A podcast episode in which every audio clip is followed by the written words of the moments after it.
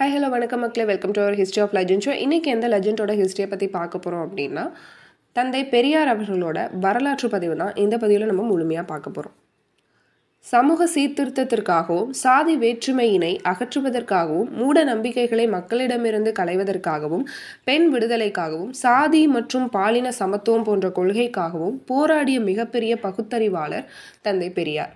தந்தை பெரியார் அவர்கள் ஆயிரத்தி எண்ணூற்றி எழுபத்தி ஒன்பதாம் ஆண்டு செப்டம்பர் மாதம் பதினேழாம் தேதி வெங்கட நாயக்கருக்கும் சின்ன தாய்மைக்கும் மகனாக தமிழ்நாடு மாநிலத்தில் உள்ள ஈரோடு மாவட்டத்தில் பிறந்தார்.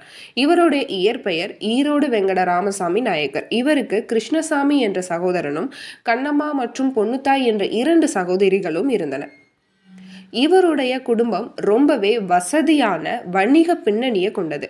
தந்தை பெரியார் தன்னோட படிப்பை ஐந்தாம் வகுப்போடு நிறுத்தி கொண்டார். பத்தொன்பதாம் வயதில் திருமணம் செய்து கொண்டார். இவருக்கு பெண் குழந்தை ஒன்று பிறந்தது.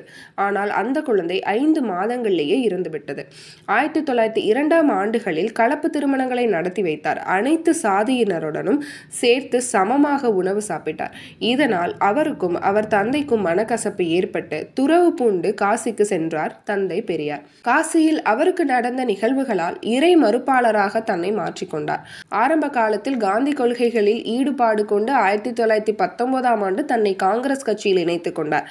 காந்தி தலைமையில் காங்கிரஸ் நடத்திய பல போராட்டங்களில் கலந்து கொண்டு சிறை சென்றார். ஆயிரத்தி தொள்ளாயிரத்தி இருபத்தி ரெண்டாம் ஆண்டு சென்னை மாகாண காங்கிரஸ் கட்சி தலைவராக தந்தை பெரியார் தேர்ந்தெடுக்கப்பட்டார். அரசு பணிகளிலும் கல்வியிலும் இடஒதுக்கீடை ஏற்படுத்த வேண்டும் என்ற கோரிக்கை காங்கிரஸ் கட்சியினர் ஏற்க மறுத்ததால் தந்தை பெரியார் ஆயிரத்தி தொள்ளாயிரத்தி இருபத்தி ஐந்தாம் ஆண்டு காங்கிரஸ் கட்சியை விட்டு விலகினார். கேரளாவில் வைக்கம் என்னும் ஊரில் கோவிலுக்குள் நுழையவும் கோயில் வீதியில் நடக்கவும் தலித் மக்களுக்கு தடை விதிக்கப்பட்டிருந்தது. அந்த தடையை எதிர்த்து நடந்த போராட்டத்தில் தந்தை பெரியார் கலந்து கொண்டு சிறை சென்றார். இந்த போராட்டத்திற்கு பிறகு பெரியார் வைக்கம் வீரர் எனவும் அழைக்கப்பட்டார். ஆயிரத்தி தொள்ளாயிரத்தி இருபத்தைந்தாம் ஆண்டு சமூகத்தில் இருக்கும் மூடப்பழக்க வழக்கங்களை அகற்ற வேண்டும் என சுயமரியாதை இயக்கம் தொடங்கினார். அதே ஆண்டு குடியரசு நாளிதழை தொடங்கினார் தந்தை பெரியார். இந்த நாளிதழ் மூலம் பெரியார் தன்னுடைய கொள்கைகளையும் சிந்தனைகளையும் பரப்பினார். இதற்கு மக்களின் பெரும் ஆதரவும் கிடைத்தது. மாநாடு கூட்டங்கள் நடத்தி மக்களிடையே விழிப்புணர்வை ஏற்படுத்தினார். ஆயிரத்தி தொள்ளாயிரத்தி முப்பத்தி ஏழாம் ஆண்டு சக்கரவர்த்தி ராஜகோபாலாச்சாரியார் மதராச மாகாணத்தின் முதலமைச்சரானார் அவரின் ஆட்சி காலத்தில் இந்தி கட்டாய மொழியாக பள்ளிகளில் அறிமுகப்படுத்தப்பட்டது. இந்தி எதிர்ப்பு போராட்டமாக வெடித்தது. ஆயிரத்தி தொள்ளாயிரத்தி முப்பத்தி எட்டில் நீதி கட்சியின் சார்பாக பெரியார் இந்தி மொழிக்கு எதிராக போராட்டத்தில் ஈடுபட்டு கைது செய்யப்பட்டு சிறையில் அடைக்கப்பட்டார். ஆயிரத்தி தொள்ளாயிரத்தி முப்பத்தி ஒன்பதாம் ஆண்டு இந்தி எதிர்ப்பு போராட்டத்தினால் சிறை வைக்கப்பட்டிருந்த ராமசாமி விடுதலையானதும் நீதி கட்சியின் தலைவர் பொறுப்பை ஏற்றார். பின்னர் நீதி கட்சி என்ற பெயரை ஆயிரத்தி தொள்ளாயிரத்தி நாற்பத்தி நாலாம் ஆண்டு திராவிட கழகம் என பெயர் மாற்றினார் பெரியார் திராவிட கழகத்தின் கொள்கைகள் வெகு விரைவில் மக்களிடத்தில் சேர்ந்தது. ஆயிரத்தி தொள்ளாயிரத்தி நாற்பத்தொன்பதாம் ஆண்டு முதல் திராவிடர் கழகம் தங்கள் மூட நம்பிக்கை எதிர்ப்பாளராகவும் சமூக சீர்திருத்தவாதிகளாகவும் சமூகத்தில் அடையாளப்படுத்தும் வகையில் செயல்பட்டனர். திராவிடர் கழகம் தலித்களுக்கு எதிராக பயன்படுத்தப்படும் தீண்டாமையை மிக தீவிரமாக எதிர்ப்பதிலும் ஒழிப்பதிலும் முனைப்புடன் செயல்பட்டது. பெண்கள் உரிமை பெண் கல்வி பெண்களின் விருப்பு திருமணம் ஆதரவற்றோர் மற்றும் கருணை இல்லங்கள் போன்ற செயல்களில் ஈடுபட்டனர். ஆயிரத்தி தொள்ளாயிரத்தி நாற்பத்தி ஒன்பதாம் ஆண்டு தனது வழிகாட்டியான தந்தை பெரியாரிடம் இடமிருந்த அண்ணாதுரை விலகி திராவிட முன்னேற்ற கழகம் என்று புதிய கட்சியை தொடங்கினார். இந்து மத கடவுள்கள் மூட நம்பிக்கைகளை மக்களிடையே வளர்ப்பதாக கூறி ஆயிரத்தி தொள்ளாயிரத்தி ஐம்பத்தி ரெண்டாம் ஆண்டு பிள்ளையார் உருவ பொம்மைகளை உடைத்தது மட்டுமல்லாமல் இந்துக்களின் கடவுளாக கருதப்பட்ட ராமரின் உருவப்படம் எரிப்பு போராட்டத்தை நடத்தினார்.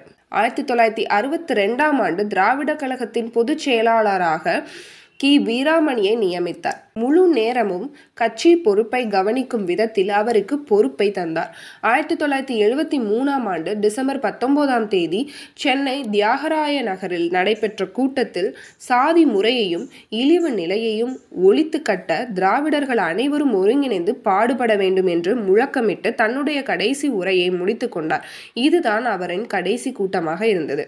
உலகின் மாபெரும் சுய சிந்தனையாளரும் அழியாத வரலாற்றின் அறிஞருமான தந்தை பெரியார் டிசம்பர் இருபத்தி நாலாம் தேதி ஆயிரத்தி தொள்ளாயிரத்தி எழுபத்தி மூணாம் ஆண்டு தன்னோட தொண்ணூற்றி நாலு வயதில் காலமானார். தமிழ்நாடு அரசு தந்தை பெரியாரின் நினைவை போற்றும் வகையில் அவர் வாழ்ந்த ஈரோடு இல்லத்தை பெரியார் அண்ணா நினைவு இல்லமாக்கியுள்ளது. ஈவே ராமசாமி பகுத்தறிவு பகல்வன் வைக்கம் வீரர் மற்றும் தந்தை பெரியார் என பல்வேறு பெயர்களில் அழைக்கப்பட்டார்.